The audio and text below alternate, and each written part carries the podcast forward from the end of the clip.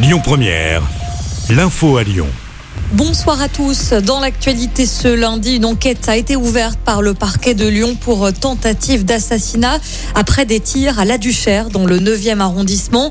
Ça s'est passé euh, samedi vers 21h. Cinq mineurs ont été blessés, dont l'un d'eux qui a reçu une balle dans le ventre. 17 douilles de Kalachnikov ont été retrouvées sur les lieux. Les investigations se poursuivent. La raffinerie Total Énergie de Fézin est bloquée depuis ce matin par des manifestants. Ces derniers protestent contre la hausse des prix du carburant. Très tôt, euh, ce matin, des tracteurs et des semi-remorques ont déversé des pneus, euh, bloquant l'entrée du site. Rappelons également qu'une vaste opération de maintenance doit débuter mercredi à la raffinerie. La plateforme de pétrochimie va subir une inspection et un nettoyage pendant neuf semaines pour un coût total de 63 millions d'euros.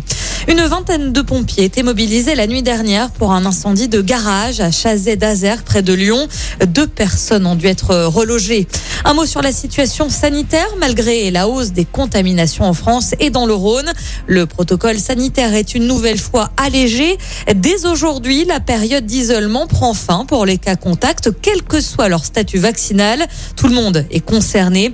Les collégiens et lycéens pourront donc rester en classe. Il faudra juste faire un autotest à J plus 2 une fois déclaré euh, comme cas contact. Et puis la foire de Lyon continue cette semaine à Eurexpo. C'est jusqu'à lundi prochain. 700 exposants seront présents dans les secteurs de l'habitat, du bien-être ou encore de l'alimentaire. Sachez qu'une collecte pour l'Ukraine est également organisée sur place.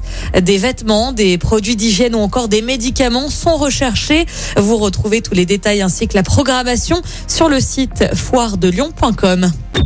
Écoutez votre radio Lyon Première en direct sur l'application Lyon Première, lyonpremière.fr et bien sûr à Lyon sur 90.2 FM et en DAB+. Lyon Première